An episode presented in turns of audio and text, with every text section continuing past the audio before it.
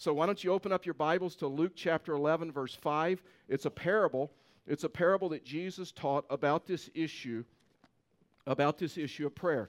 And so today I start off this brand new, this brand new series uh, called Dive Deep, and we're going to look at this issue of prayer. And I've entitled this message Undignified.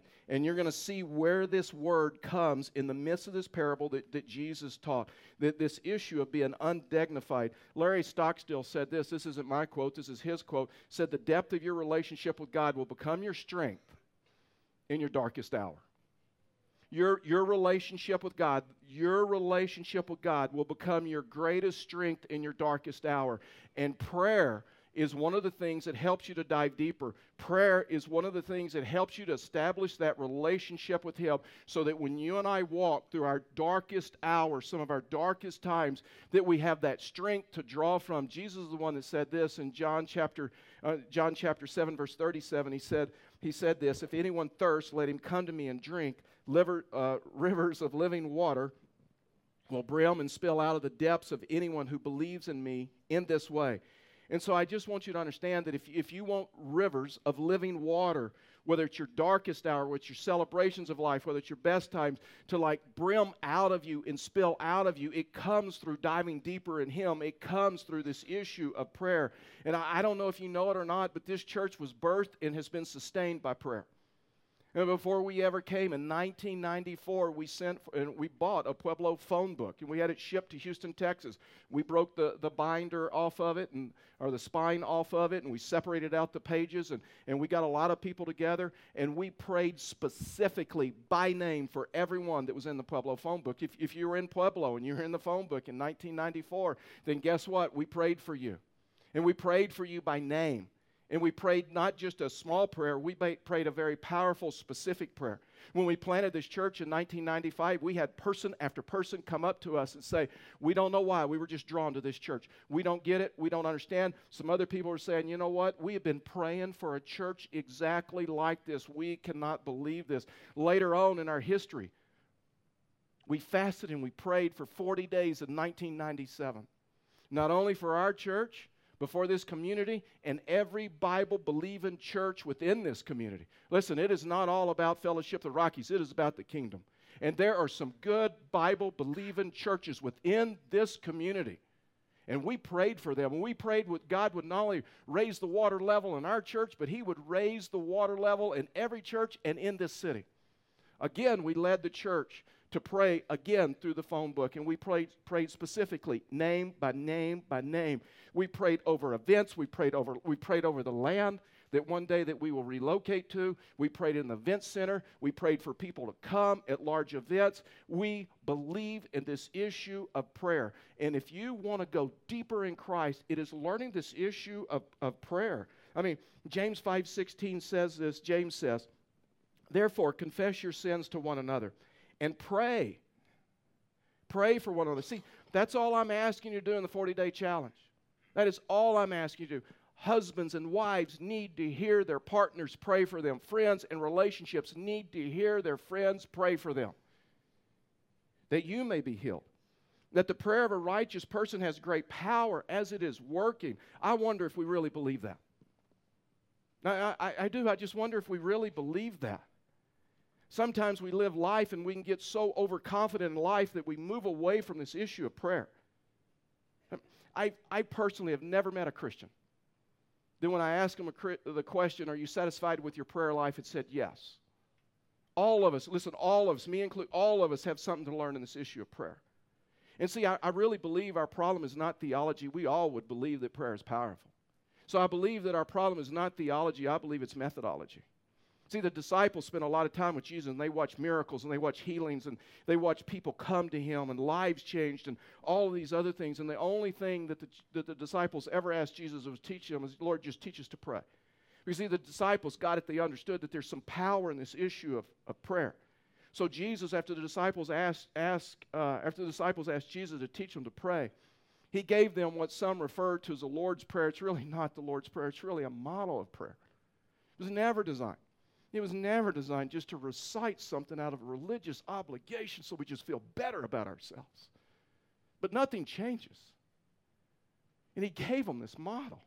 And in Luke chapter 5 verse or Luke chapter 11 verse 5, here's what Jesus said. He gives them the model and he says, "Let me flesh this out for you. Let me help you to understand this."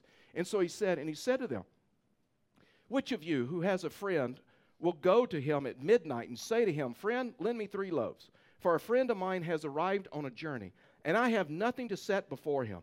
And he will answer from within, "Do not bother me. The door is now shut." and my children are in bed with me. I can't get up and give you anything. I tell you, though he will not get up and give him anything because he is, is, he is his friend, yet because of his impudence. Now, that word impudence is important. In the Greek, you know what that word means? Undignified. He didn't wait till a more opportune hour. He didn't wait until in the morning. I mean, that word means we come to him and we come to him undignified. And so he goes on and he says, In his impudence, he will rise and give him whatever he needs. And I tell you, ask and it will be given to you. Seek and you will find. Knock and it will be open to you. For everyone who asks receives, and the one who seeks finds. And to the one who knocks, it will be open. For fa- what father among you, if his son asks for a fish, will instead of a fish give him a serpent? Or if he asks for an egg, will give him a scorpion? If you then, who are evil, know how to give good gifts to your children, how much more will the Heavenly Father give the Holy Spirit to those who ask Him? Listen, this prayer, in this parable, has helped me to understand prayer deeper and to dive deeper personally in my life. I don't know if you've ever had a friend that dropped by unexpectedly at a late hour and like knocked on your door. It's awkward, right? This is what's happened in this parable. That happened to me many years ago. Uh, it was about midnight. The doorbell, the doorbell rang. It, worked, it woke uh, both Karen and I up. And um, I thought Karen should have answered the door, but she thought maybe I should. so I went to the door, still in my pajamas, went to the door, turned on the porch light, looked out.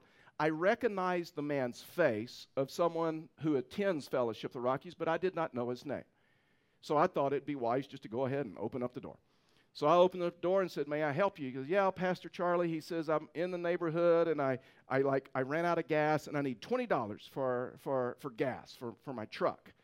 And so you know what? I'm not a morning person, and you can ask my family. I do not wake up well, and and so you know I'm still walking through this whole process, trying to process this. And I said, "Well, maybe it'd be best if I you know change my clothes."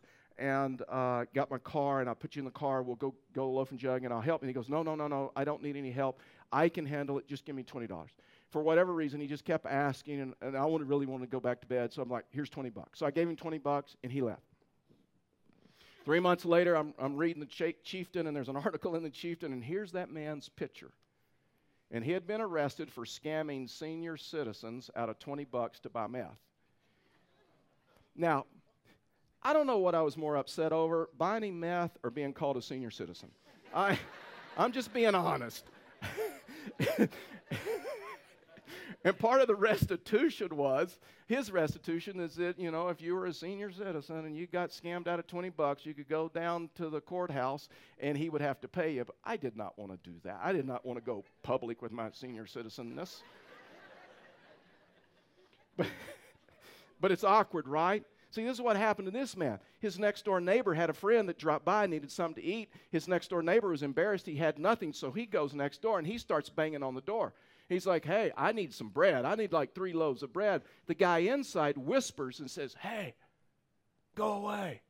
Now, for you to really understand this parable, you got to understand the homes during their time. The average home in their, their times had just one bedroom. Everything went down in that one room really wasn't a bedroom. It was, it was one room. That, that's where they ate. That's where they entertained guests. That was their living room. Uh, and that's, that's where the family slept together. And so now you can understand why this guy is like whispering on the other side of the door, like, go away. But you know what? This guy was undignified. This guy had a request. And so he keeps banging on, on the door. And so the guy knows, inside he knows. He says, You know what? If I get up, my wife's going to ask, What is going on? I'm like, Ah, the neighbor needs some bread. And then she'll say, Do not give him any bread. If you give him bread, we're not going to have enough bread for breakfast, and I am not getting up early to fix more bread. And he knows that if he gets up and then all of a sudden opens a, a cabinet door, it's going to squeak and the dog's going to start barking. And then the kids are going to get up and they're going to like want water. And then the teenagers are going to get up and then it's going to, it's just going to all go downhill. So he's like, he's like, like, leave me alone. Just go away. But this neighbor, he just continues to knock it. And, and then he gives him his bread. And Jesus at the end of this parable says if, if, a, if a neighbor will grant you an untimely request, how much more?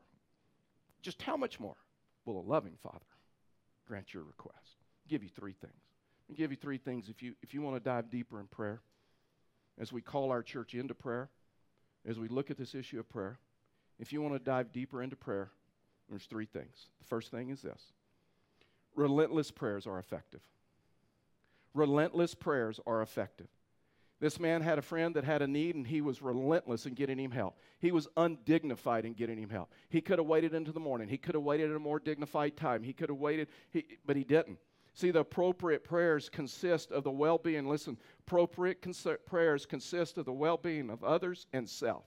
In other words, what, what Scripture tells us is prayer should be like daily. Prayer is not some emergency cord that we pull when we're in a crisis. And that's the only time we communicate with God. When Tony Romo went down in the preseason uh, with, a, with a broken bone in his, his back, and the next day uh, they asked uh, Jerry Jones in, a, in an interview about watching that happen. And he says, You know, that was one of the first times that, that I actually bowed my head and prayed and asked God for a miracle in AT&T Stadium.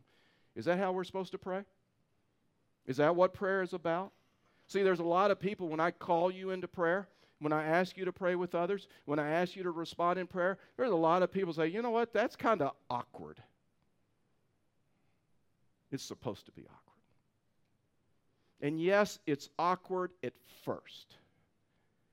But when it becomes a discipline, it's no longer awkward. You learn to ride a bicycle by riding a bicycle. You learn a hobby by doing that hobby. You learn a profession by doing that trade or that profession. And you learn prayer by praying. So you can no longer use the excuse that it's awkward. I've never done that before. Because what Jesus tells us is this Jesus tells us that this relentless prayer is undignified and we get over the awkwardness of it. Listen, the closer you and I get to God, the more aware we are of our own sinfulness, the closer we get to God, the more we're aware of the forgiveness that we need. And you know what happens? We quit being so critical of everybody else and trying to change everybody else. And we understand it may be me the one that needs to change. Listen, you can come to God and you can come to God in prayer and you can come to God in, in worship and try to be dignified and try to be proper and all of those other things. And it may make you feel better about yourself, but it will never change you and it will never change anything. All through scriptures, you see this picture just being undignified.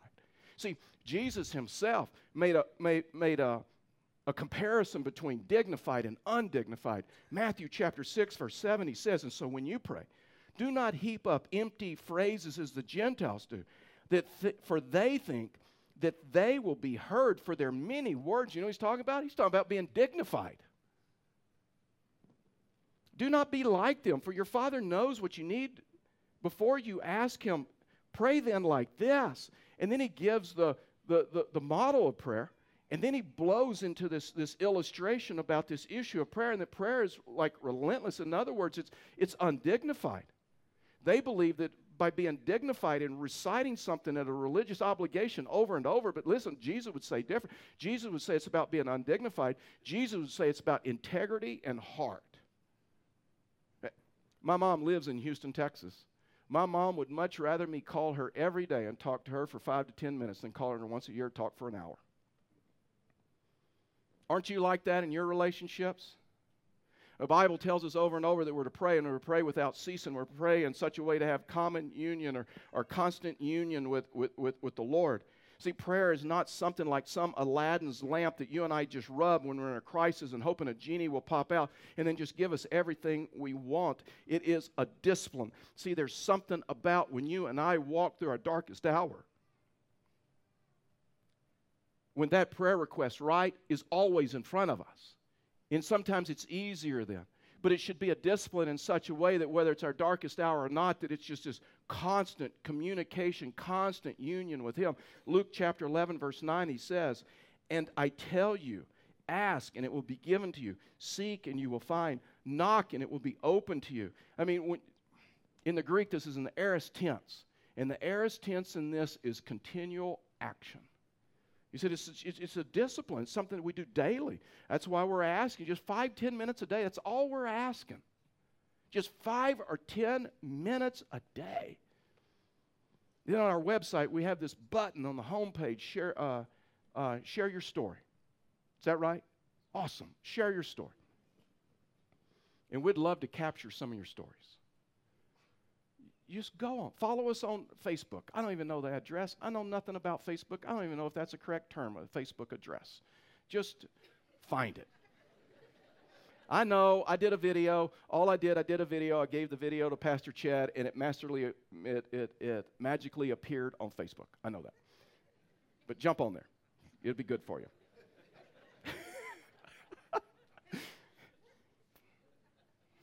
Listen, it's not that God is reluctant to respond. Can I tell you something about a discipline of prayer? Persistent prayers, relentless prayers. When it's daily, it helps you and I flesh out our priorities, our desires, our needs, our wants. There's power in that. Second thing about prayer bold prayers are effective. Bold prayers are effective. It was a bold request for this man to go next door in an undignified manner wake this man up and begin asking. He knew the dynamics, he knew the dynamics within the family.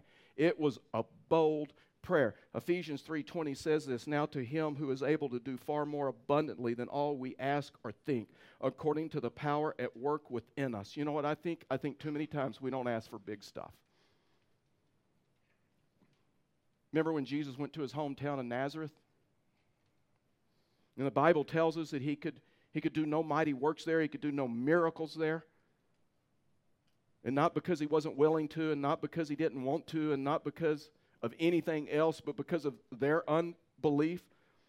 It wasn't because he didn't have the power. It was because they, they just didn't believe he could. Fact is, they didn't even, they weren't even willing to ask. How many of us are not even willing to ask? How many of us, when we get to that issue of prayer, you know what, we're, we're, you know what, we're not even willing to ask. And I'm telling you, there's sometimes in my life when God has answered some big prayers of mine. But there are also some times in my life when God said no. Or God knew what was best for me and He did something different. And never forget a few years back, as many years back, when we, we changed the, the culture of our church to where we had a prayer response at the end of the service. And my, my family, we, we were going through something and we are going through a difficult time. We we're going through something, and so Saturday, Karen, my wife, tells me, says God wants us to go down at the 10:45 service tomorrow and pray as a family. All the kids are going to be in. They're all going to be in church with us, and we need to go down and pray. And I'm hope I'm not the only one that's ever felt this way, or even said this. But I looked at her and I said, I, I don't, I don't think so. You know the reason I said that because I was worried about being dignified. I was worried about what you would think. I was worried about what you would think when you saw Pastor Charlie come off of the platform, come down and kneel with his family. That if it start rumors, if some of you start saying, What's wrong with Pastor Charlie? He's having problems with his marriage. Is he going to leave? Is, is he struggling with a kid? I mean, what is going what is up with Pastor Charlie? I was worried about being dignified. That next day at the 1040 service, I, I preached and called for prayer. And I watched my whole family. I watched my whole family get up, just immediate, go straight to the. I joined them. I no longer cared about being dignified or undignified. Cared about being undignified before Him. There's a lady that knows our family. Nobody knew what we were going through at the time after the service, she walked up to my wife and she says, God revealed to me what you guys are going through. And she told Karen. And it was, she was right. And she says, I'll pray for you every day till God answers that prayer. He did. He did. I wonder if some of you ever have a barrier when we're calling for prayer and you know you need to come. You know you have a burden. You know God's dealing with you. But you don't want to come because you're afraid of being undignified. Parents, let me talk to you. If your kids respond and come down to this altar, do not shame them. Do not ask them what's going on. Do not tell them not to do that. You encourage them to follow Him. Could it be sometimes that we're more worried about being dignified than being undignified and just honest before Him? Wonder how many big things God really desires to do in our life if we just dare to ask. James 4 2 says, You desire and do not have, so you murder. You covet and cannot obtain, so you fight and quarrel. You do not have because you do not ask.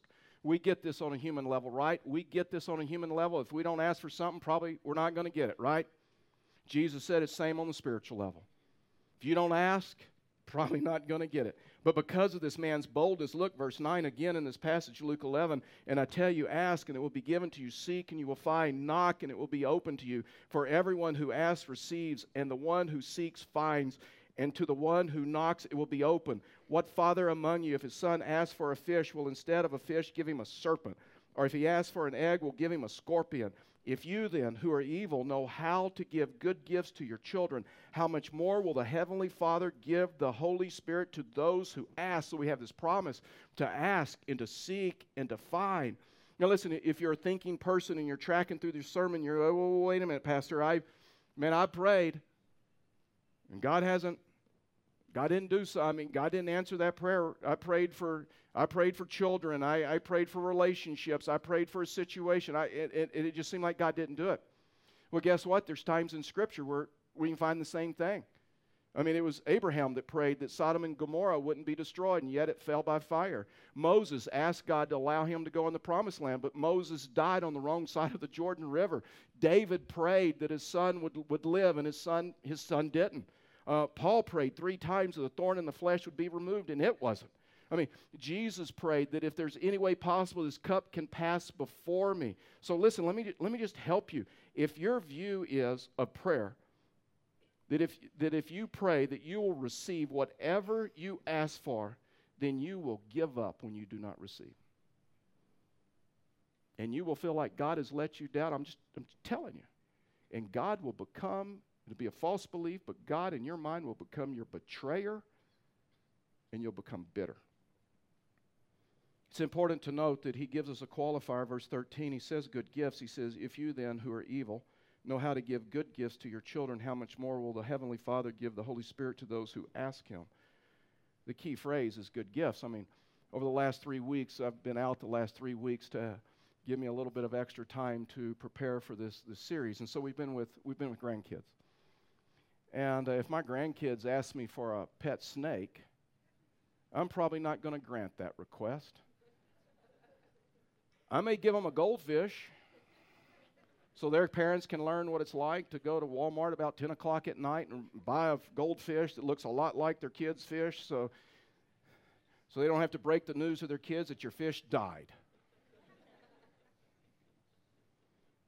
But he says, if you ask, Keep on asking, and God will give you good gifts, what is best for you. In other words, if you knock persistently, relentlessly, maybe the door that you're asking to be open will not be open for you, but maybe He'll open up the appropriate door for you. See, we ought to be thankful that there are conditional prayers. There are, that God's promises aren't unconditional. It's Elijah that got depressed and prayed, God, kill me. And he said, I have something better for you. Get up and eat. I still have a plan for your life. Have you ever thought the reason that you're resistant to prayer? You can't handle a no. You really just want to control God? You really just want to do whatever you want to do?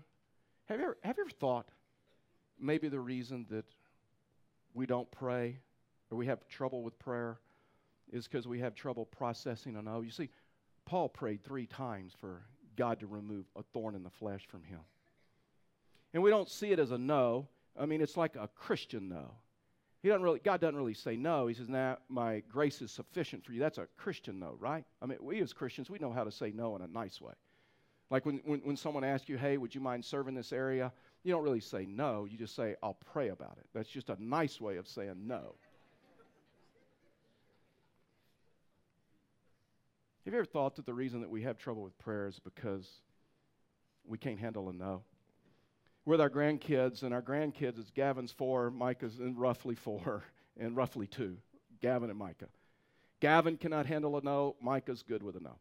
And so they're four and two, and they're at that age. And if you've been around four and two year olds in a, in a while, you know that four and two year olds, they don't know how to whisper, right? They haven't learned the art of whispering. And so I'm a few feet away. And so Gavin goes to Micah and he goes, Go ask Pop Pop if he'll swing us. Push us on the swing. Micah says, Okay. Pop Pop, Gavin wants swing us. No. That's what I do. Okay. Gavin, Pop Pop said no. Gavin starts having a, a seizure. He's like, he is like losing it. And I mean, he's like, it's like I told him, I hate you. I hate your grubby little body. I can't stand you. I don't want to have anything to do with you. Gavin cannot, pro- he is like losing it. Micah, see what I knew? I knew Nana was about ready to come out with cake and uh, cupcakes and ice cream. I knew we had something better for them. And here's the crazy thing Karen comes out, cupcakes, ice cream, puts them down at the table. Micah, who can handle a no, he's eating the cupcakes and ice cream and having a big time. Gavin's still doing the.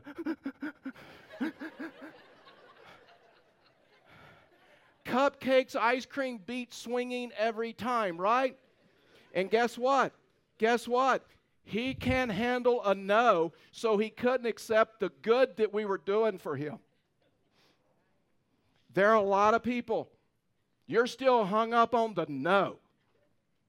And you're bitter. And you cannot. You cannot enjoy the good gifts. Look at it. I'm telling you. 2 Corinthians 12 7. Here's Paul, so transparent. So, to keep me from being conceited because of the surpassing greatness of the revelations, a thorn was given me in the flesh a messenger of Satan to harass me, to keep me from becoming conceited. Three times I pleaded with the Lord about this, that it should leave me. In other words, he prayed three different times. But he said to me, This is a Christian no, it's a no. My grace is sufficient for you, for my power is made perfect in weakness. Therefore, I will boast all the more gladly of my weaknesses. In other words, this, you know what Paul learned? Paul learned you can go deeper in him when you process a no. Paul learned that sometimes God can only teach us something in the Christian life in the know. Paul learned in the know. I learned that the power of Christ may rest on me for the sake of Christ. Then I've learned to be content. I've learned to be content with my weaknesses. I've learned to be content when people insult me and criticize me and talk about me. I've learned hardships. I've learned persecutions. I've learned how to deal with calamities and difficulties in my life because I have learned when I am weak that He is strong. And you can only learn that in the nose of the Christian life when you're willing to process through it. The last thing is this is genuine prayers are effective. Genuine, undignified prayers are effective. And I'm going to give you just a few subpoints as, as we just we just wrap this up. Genuine prayers are effective. And so we have to we have to ask for the right things. 1 John 5 14. And this is the confidence that we have towards Him that if we ask anything according to His will, He'll hear us. In other words, sometimes we ask things that go against His will. I have a friend that said God answers us four different ways yes, no, wait, and you got to be out of your mind. I think that's right. We got to ask for the right things, we got to ask for the right motives.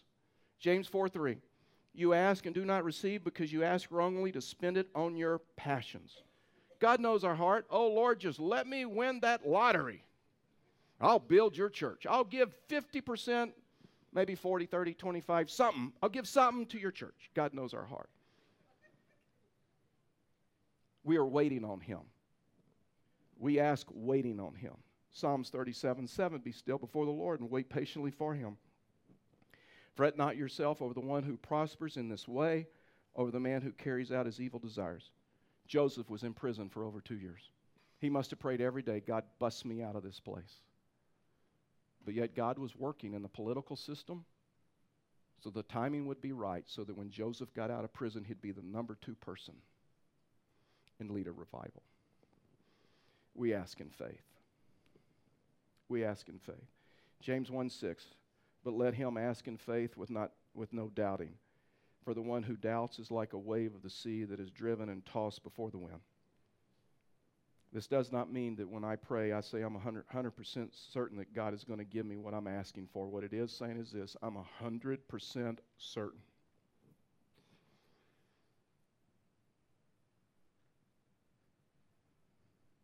That He hears my prayer. He's going to do what's best.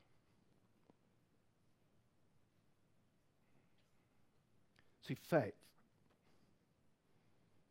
is that God can do anything.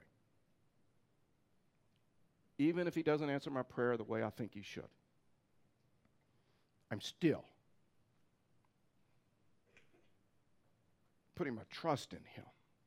Even if it's a no. See, faith allows us to face it and not hide from it. I mean, sometimes it causes confession and change, right? Sometimes it causes us to not only confess, but make some changes. I mean, you can pray all you want about getting out of debt, but you may have to change your spending habits. You can pray all you want about losing weight, but you may have to change some eating habits. And so sometimes, just telling, sometimes it's, it's confession and, and, and it's change. Fact is, Mark 11, Jesus said this. He says, And whenever you stand praying, forgive if you have anything against anyone, so that your Father also who is in heaven may forgive you in your trespasses. So our prayers should be unreasonable. Our prayers should be undignified. 2 Corinthians 12 9 is going to come back on the screen one last time as we close. And I just wanted you to see this from a red letter Bible. And so I know the letters are white, uh, and then you see the red letters. And so you know, if you have a red letter Bible, that the black letters, Paul was writing uh, in, under the inspiration of the Holy Spirit. He's processing out the no, and all of a sudden the letters change. So important. All of a sudden the letters change from black to red. The red letters represent what? Jesus speaking. And so Paul's processing out the no. He doesn't understand. He's processing it out. And it's all of a sudden, it's like Jesus peels back heaven, leans over, and says, Paul, I know what it's like to get a no. I know what it's like. I know what it's like to pray and get a no. But I can tell you this He is a good, good Father. And He has a plan and He has a purpose. That's why you see, my grace is sufficient for you, for my power is made perfect in your weaknesses. And so we pray and we come to Him and we worship Him undignified. And He does, because we trust Him. No matter how He answers our prayer, even if it's a no, we come back to Him and we lift our hands to Him and we worship Him out of trust because He is a good, good Father. And we pray and we worship undignified. That's what changes us, and that's what changes the situation.